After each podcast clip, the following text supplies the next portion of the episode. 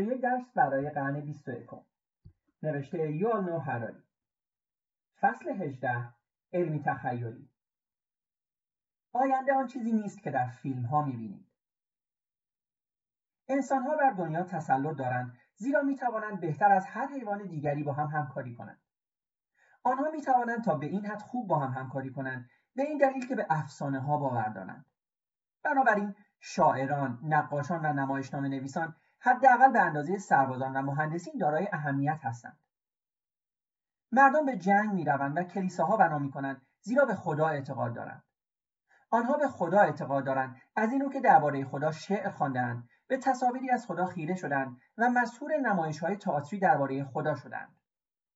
به همین شکل باور ما به اسطوره نوین کاپیتالیسم توسط ساخته های هنری هالیوود و صنعت هنرهای آمیانه پایریزی شده است ما معتقدیم که خرید هرچه بیشتر ما را خوشبخت می کند زیرا بهشت کاپیتالیسم را با چشمان خودمان در تلویزیون دیده ایم. در ابتدای قرن 21 شاید مهمترین عرصه هنری هنر علمی تخیلی باشد. افراد بسیار کمی آخرین مقالات مربوط به آموزش از طریق دستگاه یا مهندسی ژنتیک را خواندند. اما در عوض فیلم مثل ماتریکس و هر و سریال های تلویزیونی مانند دنیای غرب و آینه سیاه به درک مردم از مهمترین تحولات فنی، اجتماعی و اقتصادی زمان معاصر شکل می‌دهند. این همچنین بدین معنا است که علمی تخیلی می‌تواند جایگاه بسیار مهمتری در ترسیم واقعیت های علمی داشته باشد. اما هنر علمی تخیلی می‌تواند اندیشه های نادرستی را در مردم بپروراند یا توجه آنها را به مسائلی انحرافی معطوف کند. چنانچه در فصل پیشین اشاره رفت شاید بدترین تأثیر آثار, آثار علمی تخیلی امروزی تمایل آن به مخدوش کردن هوش و هوشیاری است در نتیجه نگرانی بیش از حدی را به جنگ بالقوه میان یک اقلیت برتر متشکل از ابر انسانهای مجهز به الگوریتمها و یک طبقه زیردست فاقد قدرت انسان خردمند معطوف می کنند. در نگرش به آینده هوش مصنوعی کارل مارکس هنوز راهنمای بهتری از استیون اسپیلبرگ است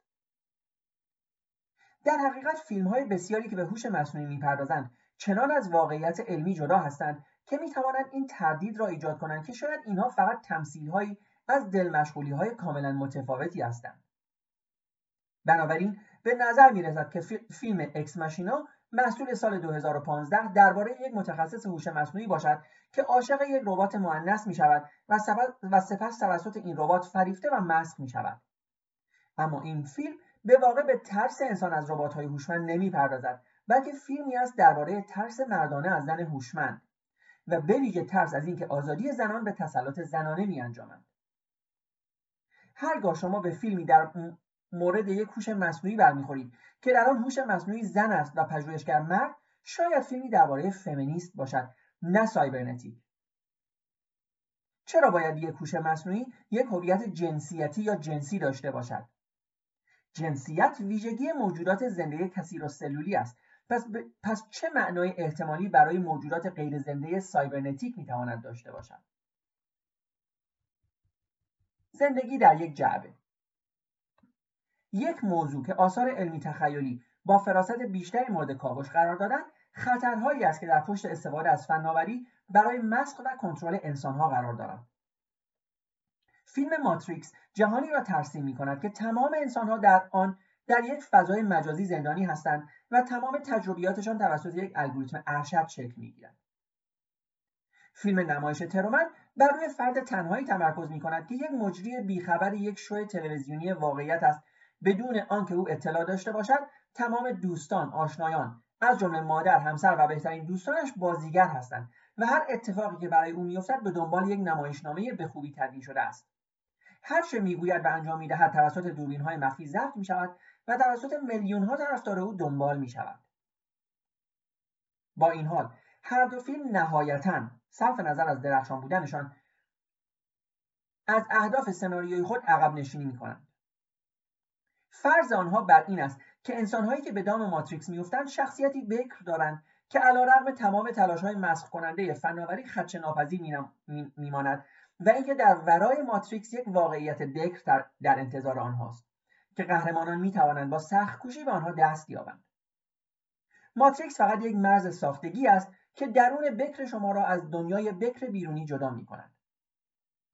قهرمانان هر دو فیلم ماتریکس و ترومن در فیلم شوی ترومن پس از پشت سر گذاشتن رنجها و آزمونهای دشوار موفق شدند فراتر روند و از تاربافته مسخ کننده رهایی یابند شخصیت بکر خود را کشف کنند و به سرزمین بکر موعود راه یابند. جالب اینجاست که این سرزمین بکر موعود از تمام جهات مهم با ماتریکس ساختگی یکسان است. وقتی ترومن استودیوی تلویزیون را ترک می کند و به دنبال معشوقه دوران دبیرستانی خود می گردد که توسط مدیر شوی تلویزیونی اخراج شده بود اما اگر ترومن آن رویای رومانتیک را محقق کند زندگیش دقیقا شبیه به رویای مطلوب هالیوودی شوی ترومن می شود که به میلیون ها بیننده در سراسر دنیا فروخته شد از جمله تعطیلات در فیجی. این فیلم هیچ تصویری از یک نوع زندگی گزینه به دست نمی‌دهد تا ترومن بتواند آن را در دنیای واقعی بیابد. به همین شکل وقتی نئو با خوردن قرص قرمز از ماتریکس خارج می شود در میابد که دنیای بیرون متفاوت از دنیای درون نیست. در هر دو دنیای بیرونی و درونی درگیری های خشونت آمیز و مردمی وجود دارد که از روی ترس ها و هوس ها و عشق و حسد عمل می کنند. فیلم می توانست اینطور خاتمه یابد که نئو دریابد که آن واقعیتی که او به آن دست یافته فقط یک ماتریکس بزرگتر است و اگر او بخواهد به دنیای واقعی برسد دوباره باید از میان قرص آبی و قرمز یکی را انتخاب کند انقلاب علمی و فنی جاری به این معنی نیست که شخصیت ها و, شخصیت ها و واقعیت های بکر می توانند توسط الگوریتم ها و دوربین های تلویزیونی مسخ شوند بلکه بر این دلالت دارد که بکر و حقیقی بودن یک استوره است. مردم از این میترسند که به درون یک جعبه به دام بیفتند اما نمی‌دانند که پیش از این در یک جعبه محبوس بودند که همان مغز خود آنهاست. که به نوبه خود در درون یک جعبه بزرگتر محبوس است و آن جامعه ای با انبوهی از افسانه هایش است. وقتی شما از ماتریکس رهایی مییابید تنها چیزی که در انتظار شما است یک ماتریکس بزرگتر است. وقتی رعیت ها و کارگران در سال 1917 بر علیه تزار قیام کردن به استالین رسیدند و وقتی شما شروع به بررسی راه های متعددی می که دنیا شما را مسخ می کند نهایتا در میابید که هسته هویت شما توهم پیچیده است که توسط شبکه های عصبی ساخته شده است. مردم از این میترسند که با محبوس شدن در جعبه از تمام عجایب دنیا غافل میمانند. تا زمانی که نئو در ماتریکس محبوس باشد و ترومن در استودیوی تلویزیون محبوس باشد هیچ کدام هرگز فیجی یا پاریس و یا ماچو را نخواهند دید. اما هر آنچه که شما در زندگی تجربه می کنید به واقع در درون بدن و مغز خود شما میگذرد. خلاصی یافتن از ماتریکس یا سفر کردن به فیجی تغییری در این نمی‌دهد. اینطور نیست که جایی در ذهن شما یک صندوق آهنی با یک علامت بزرگ اخطار قرمز رنگ وجود داشته باشد که بر روی آن نوشته شده فقط در فیجی باز شود. و وقتی بالاخره به اقیانوس آرام جنوبی سفر می کنید و صندوق را باز می کنید آنگاه تمام انواع عواطف و احساسات ویژه بیرون می جهند که شما فقط می توانید در فیجی تجربه کنید. و اگر هیچگاه به فیجی سفر نکنید تمام این احساسات را برای همیشه از دست خواهید داد. خیر. هر آنچه که در فیجی احساس کنید می توانید در هر کجا در دنیا هم احساس کنید حتی در درون ماتریکس شاید همه ما در درون این محفظه قولپیکر کامپیوتر مانند از نوع ماتریکس زندگی می کنیم. این محفظه تمام داستانهای ملی، دینی و ایدئولوژیک ما را حذف می کند. اما تجربیات ذهنی ما کماکان واقعی خواهند بود. اگر معلوم شود که تاریخ بشر یک شبیهسازی دقیق است که توسط محققین موش از سیاره زیرکن بر روی یک کامپیوتر به جریان میافتد چنین چیزی از طرف کارل مارکس و دولت اسلامی مورد استقبال قرار می‌گیرد. اما این محققین موش هنوز باید برای قتل عام در ارمنستان و آشویتس پاسخگو باشند. کمیته اخلاق دانشگاه زیرکن چطور با آن برخورد خواهد کرد؟ حتی اگر اتاقهای گاز علائمی الکتریکی در چیپهای سیلیکون بوده باشند باز تجربه درد ترس و ناامیدی حتی ذره هم کم مشقت بارتر نمی‌توانست باشد. رنج رنج است ترس ترس است و عشق عشق است حتی در ماتریکس. فرقی نمی کند که ترس شما در اثر تجمع اتم ها در دنیای بیرون باشد یا در اثر علائم الکتریکی توسط کامپیوتر ایجاد شده باشد. ترس کماکان واقعی است.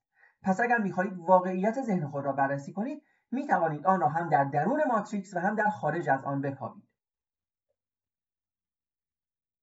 اکثر فیلم های علمی تخیلی به واقع یک داستان بسیار قدیمی را بازگو می کنند پیروزی ذهن بر ماده. سی هزار سال پیش داستان چنین بود. ذهن یک چاقوی سنگی را تصور می کند دست چاقو را می سازد انسان ماموت را می کشد اما داستان حقیقی این است که انسانها بر جهان کنترل یافتند. بیشتر با تسخیر و کنترل ذهن و نه چندان به کمک ابداع چاقو و کشتن ماموت. ذهن چیزی نیست که آزادانه حرکتهای تاریخی و واقعیتهای زیستی را شکل دهد. ذهن چیزی است که توسط تاریخ و فرایندهای زیستی شکل گرفته است. حتی دلخواهترین آرمانهای ما مثل آزادی عشق خلاقیت مانند یک چاقوی سنگی هستند که فرد دیگری آنها را به وجود آورده تا ماموتی را بکشد. بر اساس بهترین نظریات علمی و ابزارهای نوین ذهن هرگز آزاد از اعمال کنترل و دستکاری نیست. هیچ انتظار بکری نمی‌توان داشت تا از پوسته کنترل و دستکاری آزاد باشیم آیا می‌دانید طی سالها چقدر فیلم داستان و شعر مصرف کردید و چگونه این آثار اندیشه عشق را در درون شما حک کرده و سیغل دادند کمدی های برای عشق مناسب هستند همانطور که فیلم های پورنوگرافی برای رابطه جنسی و رامبو برای جنگ مناسب هستند. و اگر شما گمان می کنید که می توانید دکمه حذف را فشار دهید و اثر تمام فیلم های هالیوود را از ناخودآگاه و دستگاه لنفاوی مغز خود پاک کنید فقط خود را فریب داده اید. ما اندیشه ساختن چاقوی سنگی را دوست داریم اما این اندیشه را که خودمان چاقوی سنگی باشیم را نمیپسندیم. پس تعدیل داستان ما متقدمی چنین خواهد شد. ذهن یک ربات را تصور می کند دست یک ربات می سازد ربات تروریست ها را می کشد اما همچنین سعی می کند تا بر ذهن کنترل یابد. ذهن ربات را می کشد اما این داستان نادرست است. مشکل این نیست که ذهن نمی‌تواند ربات را بکشد. مشکل این است که ذهنی که ربات را تصور کرده در وهله اول پیش از آن محصول دستکاری های ذهنی بسیار قدیمی تری است. بنابراین کشتن ربات ما را آزاد نخواهد کرد. دیزنی اعتقاد خود به اراده آزاد را از دست می‌دهد در سال 2015 استودیوی پیکسار و کمپانی والت دیزنی فیلم یک داستان کارتون و کمپانی والت دیزنی فیلم یک داستان کارتون بسیار واقع گرایانه تر و نگران کننده تر درباره وضعیت بشر تولید کرد که به سرعت مورد توجه عظیم کودکان و بزرگسالان قرار گرفت. فیلم پشت رو داستان یک دختر 11 ساله‌ای به اسم رایلی آندرسن را تعریف می کند که به همراه خانوادهش از مینسوتا به سان فرانسیسکو مهاجرت می کند. دختر با از دست دادن دوستان و دوری از شهرک خود برای, اراده برای اداره زندگیش دچار مشکلاتی می شود و سعی می کند به مینسوتا فرار کند. اما بدون اینکه اطلاع داشته باشد یک اتفاق بسیار بزرگتر در شرف وقوع است. رایلی بازیگر ناآگاه شوی تلویزیونی واقعیت نیست و در ماتریکس هم به دام نمیافتد بلکه خودش ماتریکس است و چیزی در درون او به دام افتاده است دیزنی امپراتوری خود را با بازگویی مکرر یک اسطوره آفرید قهرمانان در فیلم های دیزنی قهرمانان در فیلم های دیزنی بیشماری با مشکلات و خطرها مواجه می شوند اما به تدریج با یافتن شخصیت بکر خود و با پیروی از انتخابهای آزاد خود پیروز می شوند. فیلم پشت رو این اسطوره را به طور کامل تخریب می کند. فیلم آخرین نگرش زیست عصبی انسانها را میپذیرد و بینندگان را به سفری در مغز رایلی می‌برد تا به این حقیقت برسد که او شخصیت بکری ندارد و هرگز انتخاب آزادی نمی کند. رایلی در حقیقت یک ربات عظیم است که توسط مجموعی از سازوکارهای زیست شیمیایی اداره می شود که فیلم آن را به طور جذابی در قالب شخصیت‌های کارتون به تصویر می‌کشد. شادی زرد و بشاش، محزون آبی و عبوس، عصبانی قرمز و تندخو و غیره. این شخصیت ها حین نظاره کردن هر حرکت رایلی بر روی یک صفحه بزرگ تلویزیون با فشار دادن و به حرکت درآوردن مجموعی از دگمه ها و اهرمها در مرکز فرماندهی خود تمام خلق و خوها تصمیمات و اعمال او را کنترل می کنند. ناتوانی رایلی در انطباق با زندگی جدیدش در سان فرانسیسکو نتیجه یک اختلال در مرکز فرماندهی است که رایلی را با خطر برهم خوردن تعادل مغزیش روبرو می کند. شادی و محزون برای اصلاح این اختلال به یک سفر حماسی در مغز رایل می‌روند. سوار بر قطار افکار او می‌شوند زندان ناخودآگاهش را میکاوند و وقتی که یک گروه هنری از رشته های عصبی در حال تولید نمایش هستند از استودیوی درونی بازدید می‌کنند.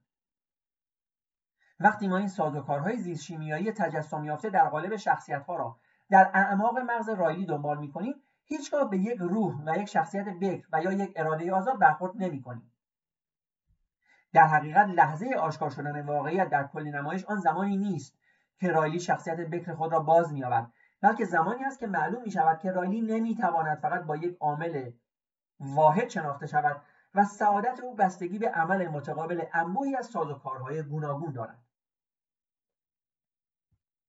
در آغاز رایلی با شخصیت اصلی شادی زرد و بشاش برای بینندگان معرفی می شود اما به تدریج معلوم می شود که این یک خطای اساسی بود که زندگی رایلی تهدید زندگی رایلی را تهدید به نابودی می کند شادی به گمان اینکه خودش به تنهایی ذات بکر رایلی است تمام شخصیت های درونی دیگرش را میترساند و به این شکل تعادل مطلوب و به این شکل تعادل مطلوب در مغز رایلی را به هم می‌زند.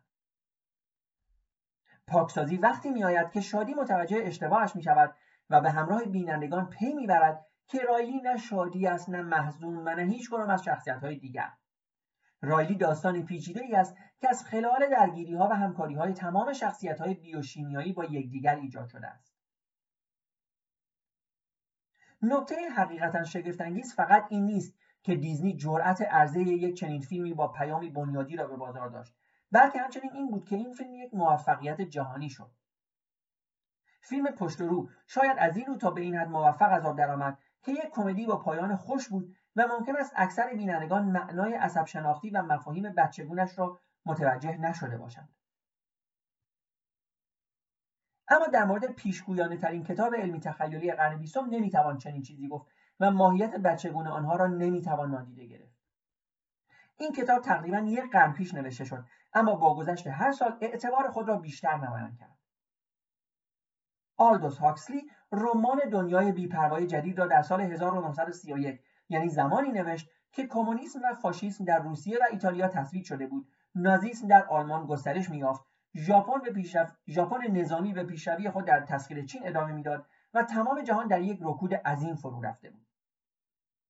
اما هاکسلی توانست از پس ابرهای تیره جامعه تیره جامعه آینده را در کامیابی و سلامتی و در یک صلح پایدار بدون جنگ ها قحطی و تاون تشخیص دهد و آن یک جهان مصرفی بود که ارزش قاییش کامیابی بود بدون محدودیت برای روابط جنسی مواد مخدر و راکن رو فرض پایه کتاب این بود که انسانها الگوریتم های زیست شیمیایی هستند و علم می‌تواند الگوریتم انسانی را حک کند و فناوری می‌تواند برای مسخ و کنترل آن مورد استفاده قرار گیرد. در رمان دنیای بیپروای جدید حکومت جهانی از زیست فناوری و مهندسی اجتماعی استفاده می کند تا خوشنودی همه را همواره تضمین کند و اطمینان یابد که هیچکس دلیلی برای طغیان نداشته باشد. گویی که شادی محزون و دیگر شخصیت ها در مغز رایلی به عاملین حکومتی وفادار تبدیل شده باشند. به این ترتیب به پلیس مخفی زندان یا وزیر عشق به روایت اورور در رمان 1984 نیازی نخواهد بود. نبوغ هاکسی در واقع در نشان دادن این است که مردم را می‌توان به جای رعب و خشونت با روش های بسیار مطمئنتری مثل عشق و لذت کنترل کرد. وقتی کسی رمان 1984 را می‌خواند در مییابد که اورول به تشریح یک کابوس ترسناک جهانی می‌پردازد و تنها پرسش بدون پاسخ این است که چطور از رسیدن به چنین وضعیتی جلوگیری کنیم. خواندن دنیای بیپروای جدید یک تجربه بسیار نومید کننده تر و چالش برانگیزتر است. زیرا شما از این وحشت دارید تا دقیقا بر روی همان چیزی که انگشت بگذارید که آن را به کابوس شومی بدل کند. دنیا در صلح و کامیابی به سر می‌برد و همه همواره در نهایت رضایتمندی هستند. چه اشتباه احتمالی در این وجود دارد؟ هاکسلی این پرسش را مستقیما به نقطه اوج رمان ارجا می‌دهد. و آن در دیالوگی است میان مصطفی موند کنترل کننده بخش اروپای غربی دنیا و جان وحشی که در قرارگاهی برای بومیان در نیومکزیکو زندگی می کند و یکی از دو مرد باقی در لندن است که هنوز همه چیز را درباره شکسپیر یا خدا می‌داند.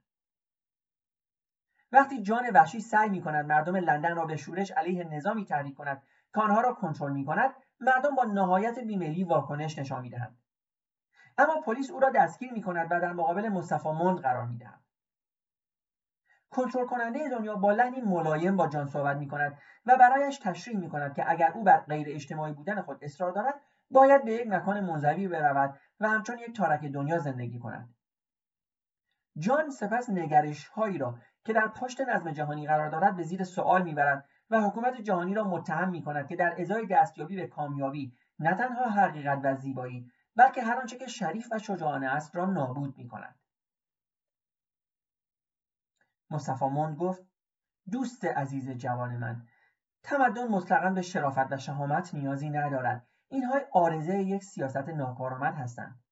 هیچکس در یک جامعه به خوبی سازمان یافته مثل جامعه ما فرصتی نمییابد تا شرافت و شهامت را به کار بندد. چنین فرصتی در شرایطی ایجاد می شود که جامعه ثبات خود را از دست داده باشد. آنجا که جنگ است آنجا که تفاهم وجود ندارد آنجا که اقوای پایداری وجود دارد. عشقی که باید برایش جنگی و دفاع کرد شهامت و شرافت معنا مییابد. اما این روزها جنگی وجود ندارد. بزرگترین هدف این است که شما را از دل بستن زیاد به کسی باز دارید.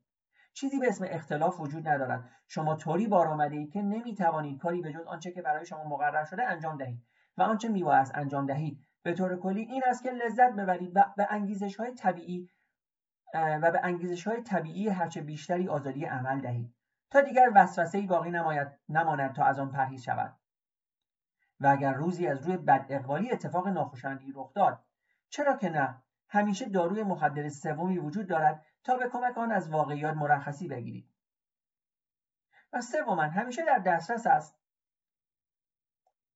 و اگر روزی از روی بد اقبالی اتفاق ناخوشایندی روی داد چرا که نه؟ همیشه داروی مخدر سوما وجود دارد تا به کمک آن از واقعیات مرخصی بگیرید و سوما همیشه در دسترس است تا عصبانیت شما را کاهش دهد بین شما و دشمنان آشتی برقرار کند و صبر و شکیبایی به شما دهد. تا پیش از این دستیابی به این همه مستلزم سالها ممارست اخلاقی می‌توانست باشد. اما اکنون کافی است تا دو یا سه قرص نیمگرمی استفاده کنید و آنجا باشید. اکنون همه می‌توانند پاکدامن باشند. شما می‌توانید حداقل نیمی از اخلاقیات خود را در مقابل یک بطری جابجا کنید. آنچه که شما به شما می‌دهد مسیحیت بدون اشک است. اما اشک ضروری است. آیا به خاطر میآورید که اوتلو چه گفت؟ اگر پس از هر طوفانی آرامش فرا رسد باد خواهد وزید تا مرگ را بیدار کند. داستانی وجود دارد که یکی از سرخپوستان قدیمی معمولا برای ما تعریف می‌کرد و آن داستان دختر ماتساکی بود. مرد جوانی که می‌خواست با او ازدواج کند میبایست روزی در باغ او شخم بزند. کار سادهای به نظر می‌رسید اما مگزها و پشههای جادویی در آنجا بودند. اکثر مردان جوان نمی‌توانستند در مقابل نیش آنها مقاومت کنند اما جوانی که توانست دختر را تصاحب کرد. چه دلربا! اما در کشورهای متمدن اجازه دهید بگویم کشورهای کنترلگر شما می توانید دخترها را بدون شخم زدن زمینشان تصاحب کنید و مگس و پشهایی هم وجود ندارد تا شما را بگزد. ما قرنها از, شر... از شر آنها خلاص شدیم. وحشی ابرو در هم کشید و گفت شما از شر آنها خلاص شدید. بله درست مثل شما. خلاص شدن از شر هر چیزی که برایتان ناخوشایند است به جای اینکه با آن روبرو شوید. چیزی که هست این است که شرافت در ذهن شما به سرنوشتی شوم می انجامد باید در مقابل کوی از مشکلات تجهیز شد و آنها را از میان برداشت. اما شما خود را در هیچ کدام از این دو درگیر نمی کنید نه رنج کسب شرافت و نه پایداری در مقابل مشکلات. شما فقط می‌خواهید صورت مسئله را محو کنید. این کار بسیار ساده ای است. وحشی ادامه داد. آنچه شما نیاز دارید اشک برای یک تغییر است. آیا چیزی در خطرناک زندگی کردن نیست؟ کنترل کننده پاسخ داد. نکته مهمی در این است. قده آدرنال باید گاهگاهی در مردان و زنان ترشح شود. این علامت سلامتی کامل است. به این دلیل است که ما رفتار اجباری جایگزینی برای اشتیاق تند را به وجود آوردیم. جایگزینی برای اشتیاق تند؟ جایگزینی برای اشتیاق تند. به طور منظم یک بار در ماه. ما تمام بدن رو پر از آدرنالین می‌کنیم که معادل تنکردی یا فیزیولوژی کاملی برای ترس و خشم است. تمام تاثیرات تقویت کننده کشتن دزدمونا و کشته شدن توسط اوتلو بدون هیچ زحمتی. کنترل کننده گفت ما این کارها رو انجام نمی دهیم ما چیزهای راحت تر رو انجام ترجیح می دهیم اما من, ناراح... اما من راحتی نمی‌خواهم. من خدا می‌خواهم شعر می‌خواهم خطر واقعی می‌خواهم آزادی می‌خواهم نیکی می‌خواهم. من می‌خواهم گناه کنم. مصطفی مون گفت شما در واقع درباره حق ناکام بودن صحبت می‌کنید. لازم به تذکر نیست. که درباره حق پیر شدن زشت شدن و ناتوان شدن صحبت می‌کنم. حق مبتلا شدن به سفلیس و سرطان حق گرسنگی کشیدن حق فقیر شدن حق زندگی در دلهوره مداوم برای فردای نامعلوم حق ابتلا به تیفوید حق شکنجه شدن در انواع دردهای خاموش. سکوتی طولانی حکم فرما شد. وحشی در آخر گفت من خواهان این همه هستم. مصفامون شانه بالا انداخت و گفت خوش آمدید. جان وحشی به یک منطقه غیر مسکونی تبعید می شود و در آنجا در تنهایی زندگی می کند. سالها زندگی در قرارگاه سرخپوستان و شستشوی مغزی با شکسپیر و دین او را وادار کرد تا تمام نعمات مدرنی... مدرنیته را رد کند. اما کلام یک چنین شخص غیرمعمولی و هیجان انگیزی به سرعت شیوع پیدا می کند مردم برای دیدن او ازدهام می کنند و تمام اعمال او را ضبط می کنند و پس از مدت کوتاهی معروف می شود وحشی بسیار ناخشنود از آن همه توجه ناخواسته به ماتریکس متمدن فرار می کند نه با خوردن یک قرص قرمز بلکه با حلقاویز کردن خود. هاکسلی در تفاوت با سازندگان فیلم های ماتریکس و شو ترومن به گزینه فرار تردید نشان می‌دهد زیرا اساسا امکان فرار را زیر سوال می‌برد. تا زمانی که مغز و شخصیت شما بخشی از ماتریکس است پس برای فرار از ماتریکس باید از خود فرار کنید. با این وجود این امکانی است که ارزش بررسی دارد. خلاصی از تعریف محدود خیشتن می‌تواند به یک مهارت ضروری برای بقا در قرن 21 تبدیل شود. خب دوستان عزیز ممنونم از اینکه با ما بودیم با بخش دیگری از کتاب 21 درس برای قرن 21 روز و شب همه شما دوستان خوش. دوستان عزیز ما رو در تلگرام، یوتیوب و اینستاگرام با نام مینیو تاک و در سرویس های پادکست Anchor، Breaker، Google Podcast، Apple Podcast، Spotify و Castbox با نام مینیو پادکست دنبال کنید. ممنونم.